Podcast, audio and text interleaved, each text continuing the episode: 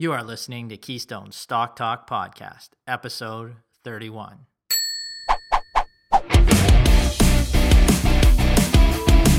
We have another busy show for, planned for you this week. We start off by looking into what has been a busy year in terms of M&A or merger and acquisition activity in the Canadian small cap market. In fact, three stocks from our focus buy list and three from our additional coverage have been bought out year to date. We discuss whether this is a sign of an overheated market, why these specific stocks are being bought for big premiums, and if there are further opportunities in this overheated market. In our Your Stock Our Take segment, we take a question from a listener about US penny stock American Green Inc. Its symbol is ERBB on the OTC markets. The company is recently announcing they are building an entire town in California based on marijuana. Interesting. Is it a buy, sell, or hold? Our star of the week is Nelson, BC based Pacific Insight Electronics Corp, symbol PIH on the TSX, an ambient and direct LED light maker for the automotive industry, which jumped 76% this last week after it announced the company was to be acquired. Finally, our dog of the week is Sleep Country Canada. ZZZ on the TSX is its symbol, appropriately named. The well known mattress seller, which had been a star performer since its recent re IPO, dropped 10% yesterday on the heels of a mixed Q set of Q2 numbers that brought Sleep, Country's premium valuations into question. Now, if this is your first time listening, then thanks for stopping by. This podcast is produced every week for your enjoyment, and show notes are found at www.keystocks.com we can encourage you to come back often and feel free to add our podcast to your favorite RSS feed or on iTunes.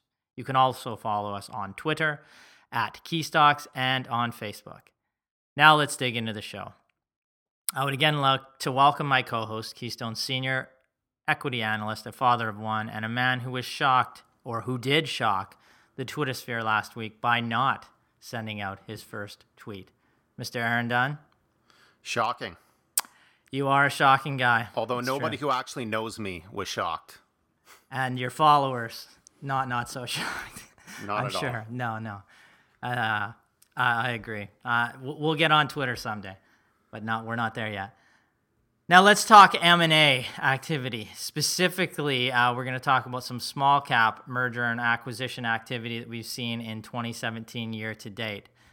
So, what has prompted this, um, us talking about this, uh, is there was another takeover bid this week for a company called Pacific Insight Electronics Corp, PIH, on the TSX. It'll be our star this week. It is from Keystone's small cap additional coverage.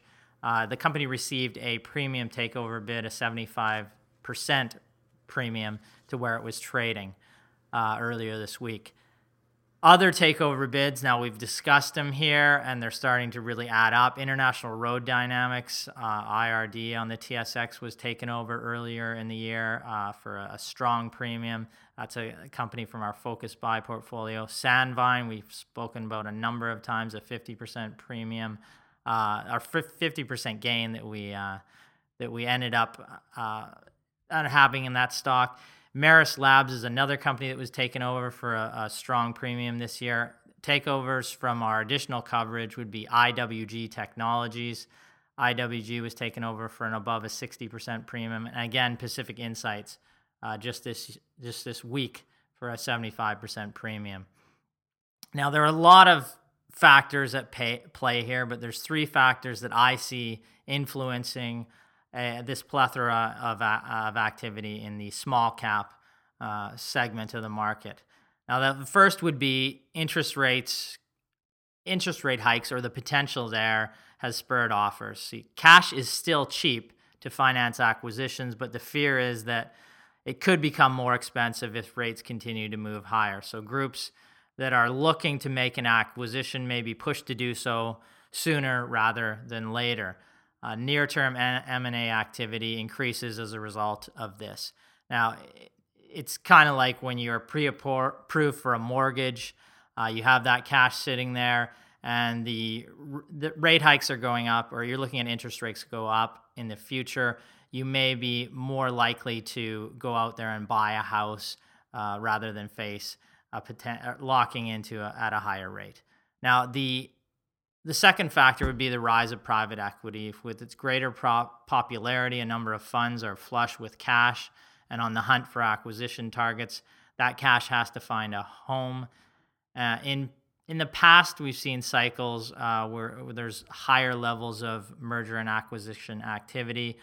Uh, about 10 years ago, or you know, eight to 10 years ago now, companies in our coverage included Sleep Country and GDI Integrated Facilities Services. Sleep Country, we're going to talk about today. GDI is one of the largest janitorial service companies in Canada.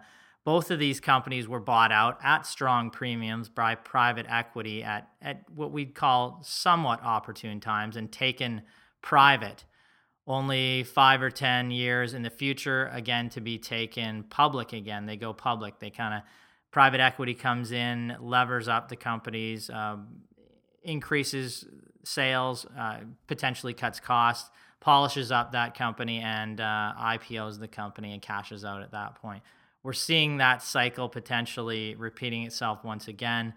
Sandvine is a company that I could see five, ten years from now when its market segment is hotter, potentially as the market goes in cycles and markets go in cycles generally.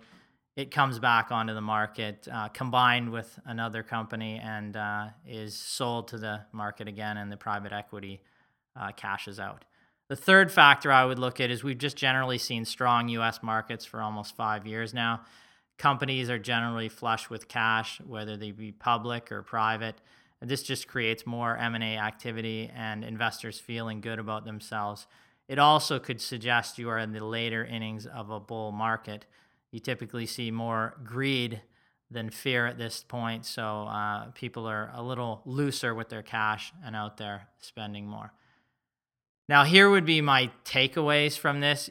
You can definitely profit from these bids, but uh, and you should all make sure the bid is is a good price. So number two would be make sure you, the bid you are getting uh, or or the company is tendering for your shares it has, is at a fair price.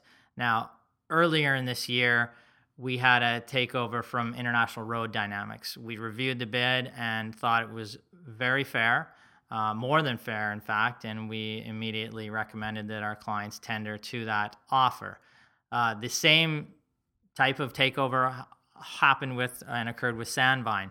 Now, we did not believe that was a fair price, so we recommended holding the shares, and uh, we anticipated competing offers, and we actually saw that. Now, that is more rare, uh, but we did see Sandvine being sold at, at, a, at a real discount to what the true value was. So uh, there was two uh, subsequent bids, so we held the stock at that point. So you gotta you gotta if you one of the companies you own has a takeover bid coming in, make sure you have somebody looking at it uh, to see if that bid is at a fair price.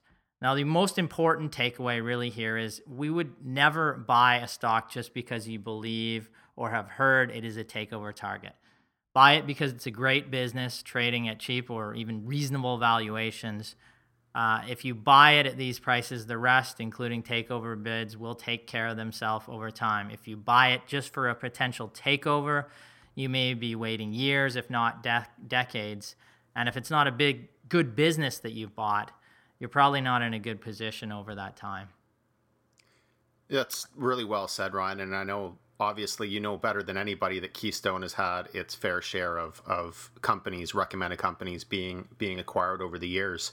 Um, what, one thing that I've I, I, just wanted to point out that, that I've noticed is typically I find that when companies are being acquired, when there's a, a lot of acquisition activity out in the market, it really is more it's it's really more of a commentary on what's happening with the acquirers as opposed to the situation with the companies being acquired. So you would think that when valuations are really cheap, that that would be a period of time where you would see a, a lot of ac- acquisition activity. However, generally that's not actually the case. We generally see more of it when valuations are higher. And it's not necessarily that higher valuations are driving this activity, but more so, I would say that cheap sources of capital are are driving the ability of other companies to to make acquisitions. Um, and cheap sources of capital often also result in higher valuations in the market because you have you have investors with greater greater ability to to make purchases but you, you absolutely hit the nail on the head there when you said you don't buy a company just based on the expectation that that it's going to be acquired because it's it's it's a very difficult thing to predict.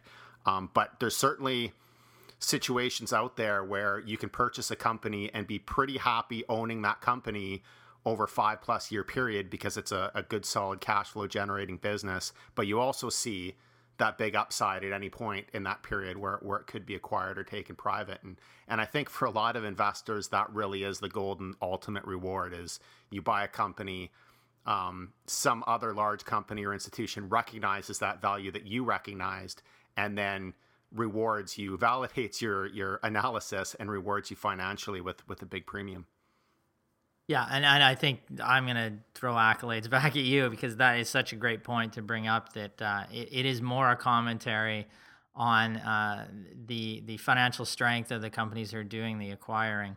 Uh, and the flip side is in a downturn, uh, we where we are issuing more buys. There's you know especially even in the financial crisis that we saw back in 2008 2009 um, there was limited M&A activity at that point when when assets were just on sale. But uh, you know the acquirers didn't either there's too much fear at that time or they they don't have the capital or they don't have the access to capital to make those acquisitions when those that is the exact right time to be making the acquisitions. In fact at that time we were screaming to uh, you know other companies to to take a look at these small cap situations, to take a look at these value situations as buys.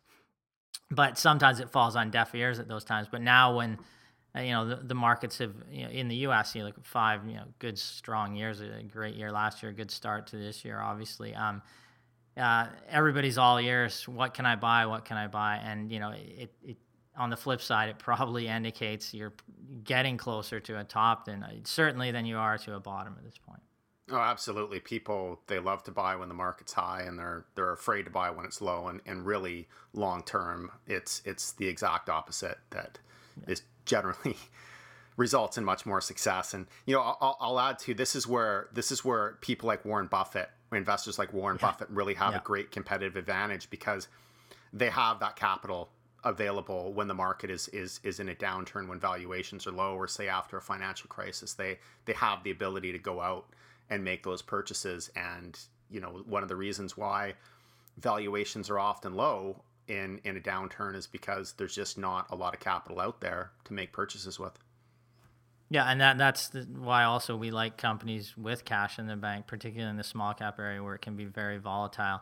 If that company does have cash there, even they can even fall into an acquisition. If it's sitting on the balance sheet or they've been creating cash and there is a downturn uh, you can buy companies for pennies on the dollar whereas in, in good times you may have to buy them at, at severe premiums. So uh, you may have to it may take longer at times for these companies to uh, be recognized by the market but you know a good solid balance sheet helps them in in down times too.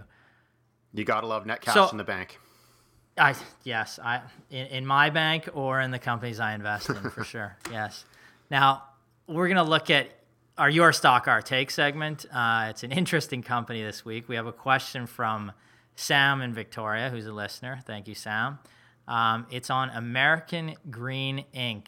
ERBB on the OTC markets. Aaron, I'm gonna let you take that one. Sure. So uh, the question: What is your take on American Green Inc. I read that they're building an entire town in California based on marijuana. Could this be a good move for investors? Thank you so much for your question, Sam. Because I, I actually are, are they it. building it out of are they building it out of marijuana with hemp? Or, or, there may sure. be a section of the town that they're actually building literally out of marijuana. I'm not sure. Yeah, not a lot of details so. provided yet, but I'll just say to Sam that I, I definitely found it entertaining to uh, to look into this in, into this company. So the short short answer to your question, our take on American Green is that it is not it is not an investable company for us. Uh, I had to do a double take on the the share price and the share count. So it trades at 0.17 cents per share. So that's that's that's one seventeenth of one cent. I'm not sure if I've ever seen a share price that low before. I can pretty much guarantee been that I've never seen a share count this high. They have over 13 billion shares outstanding right now. So uh, that just to put that into perspective, that's more than Apple and Microsoft combined, two of the most uh, highly valued companies in the world. So this is That's also impressive. Sorry, Ryan. That's impressive. Yeah, that's impressive that they. I, I, I have never. many. I mean, we've been around because somebody has to sell those shares, now. right?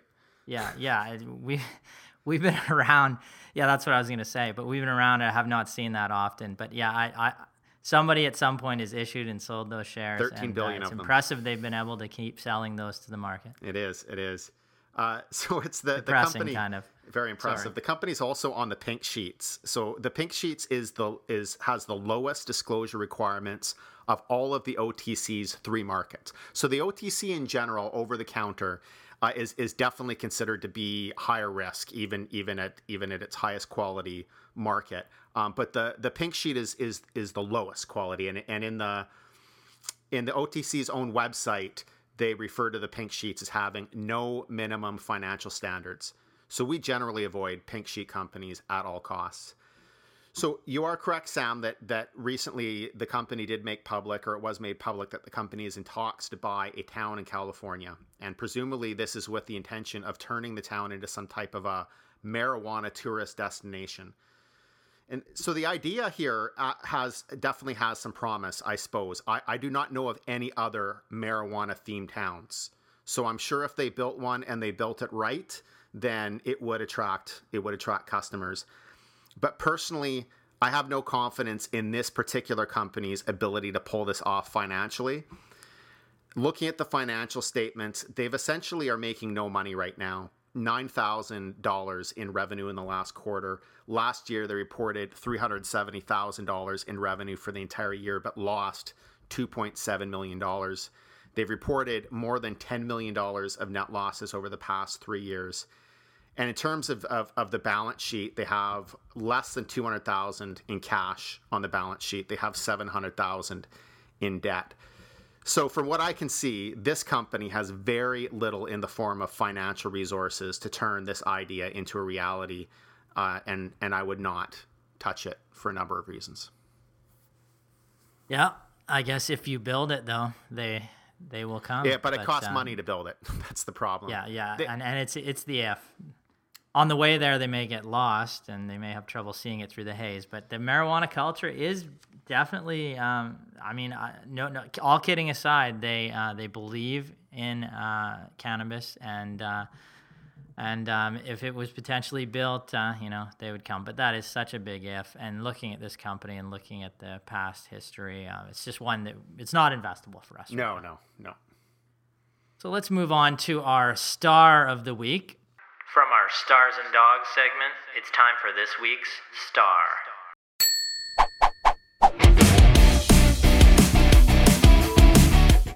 And we alluded to this already. It's Pacific Insight Electronics, PIH, on the TSX. This company was highlighted last year in our Canadian Breakthrough Small Cap Report. Pacific Insight designs, develops, and manufactures electronics products and full service solutions for the automotive. It's primarily the automotive market that they service, and its products include LED lighting systems, electronic control modules, and wire harnesses, is kind of a legacy business. It provides some of the interior lighting, the LED based LED based ambient and direct lighting for Tesla. The stock was up 76% this week. Well, what drove the gains on August 1st? Pacific Insight announced it would be acquired by Methode Electronics at a price of 1850. This represented a almost a 75% premium based on the closing price on July 31st and a 79% premium over its over its 20-day TSX weighted average price. Uh, all outstanding options and warrants will also be acquired, so the company will be bought completely for cash. Uh, our take, it's very simple here. For holders, we would recommend tendering shares to the offer as we see it as fair value, reasonable value. It is always possible, but we don't see a scenario developing with competing bids, such as uh, I mentioned we witnessed with Sandvine Corporation uh, just over the past month. Now, it's a great return and perhaps most importantly, it brings this company into the coveted status of our star of the week. Ron, I know the two of us we we looked at, at Pacific Insight several times, and they've they had some good quarters. Valuation, I believe, was was pretty good, but good. Yeah. we had some concerns just that that there seemed to be some fluctuation from quarter to quarter, year to year, and it was just very difficult. It was a difficult situation to really visualize and see where where earnings were heading. Yeah, I mean, and, and they, you know, I think the valuations were uh, were very attractive on the company. Near term, there wasn't the growth that we were seeing uh, that had seen in the previous year, so we held off. Uh, we're glad to see anybody who had purchased it. Uh, that, that's a great return there. Um, management had been very quiet of late uh, at the company. Uh, perhaps they were working on a takeover bid, which it looks like it looks like is going to come to fruition here. From our Stars and Dogs segment, it's time for this week's Dog.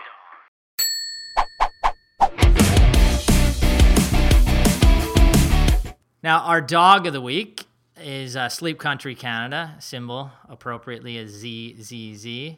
Uh, Aaron's going to take that one. Sure. Sleep Country Canada trades at $35 a share today company also pays a dividend. Yields just under two percent. I'm gonna I'm gonna be honest. It saddens me a little bit to actually to to have Sleep Country as a dog. I don't think it's a dog of a company, but it, it did have a rough week. We actually recommended this company way back, uh, I believe 2005, 2006, when it was an income trust, and it provided an amazing return back then. It was eventually required, acquired, and and taken private at a big premium, as Ryan discussed really briefly at the start of the podcast. Um, the company returned to the public markets with an IPO initial public offering in July 2015. And since then, the share price has increased over 130%. So great performance. Obviously, we've been following Sleep Com- Countries closely since it returned to the market.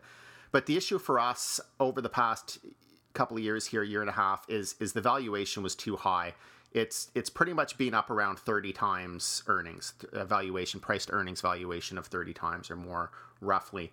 Um, but now the stock is down almost 15% from its high in early july and it dropped nearly 10% just yesterday after the release of its q2 financial results. So the q2 results in the q2 results revenues increased 10.7% to 133 million same store sales growth was 7.5% for the quarter, and adjusted earnings per share increased 18.5% to 32 cents. This might be a little confusing for some investors. Why would a highly touted and successful company that just reported double digit revenue and earnings growth decline by almost 10% on a single day after those results were released? Well, the answer is is valuation. So at Keystone, we talk a lot about valuation risk, and this this is a good example of that. When a company is trading at a high valuation multiple, say 30 times earnings, 40 times earnings, there's a certain expectation that the market has for that company with respect to growth. So to maintain that high valuation, the company has to continue not just to grow and put out good results, but it has to meet the market's expectations on the rate of that growth. So while Sleep Country's growth rates for Q2 look good at face value, they're less impressive when they're viewed alongside the Q1 results, where revenue growth was 16%, same store sales growth was 12%, and adjusted earnings per share increased by more than 42%.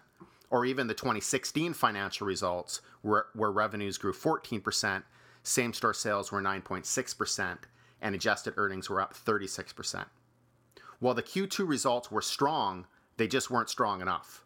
And this is a key reason why growth and value investors like Keystone are very price sensitive when we're buying or recommending stocks.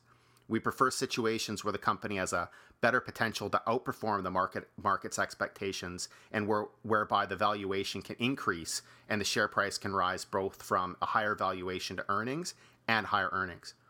All this said, I do believe that Sleep Country is an excellent company. The valuation is starting to look better at about 25 times earnings right now, and it is it is a story that we're watching closely.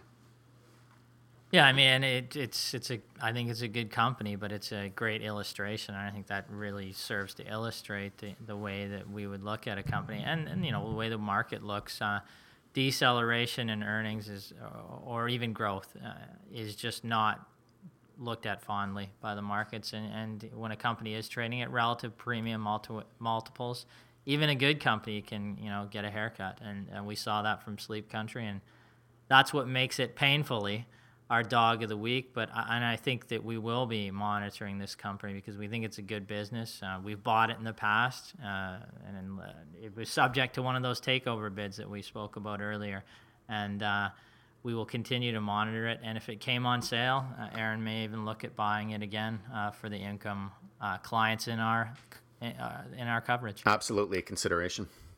Yeah. Okay. Well, I, I'd like to thank you again, Aaron, for uh, co hosting with me again this week. Uh, I'd like to remind everybody to keep sending your questions in for our Your Stock, Our Take segment. And uh, follow us and like us on Facebook and on Twitter. And again, profitable investing. Profitable investing.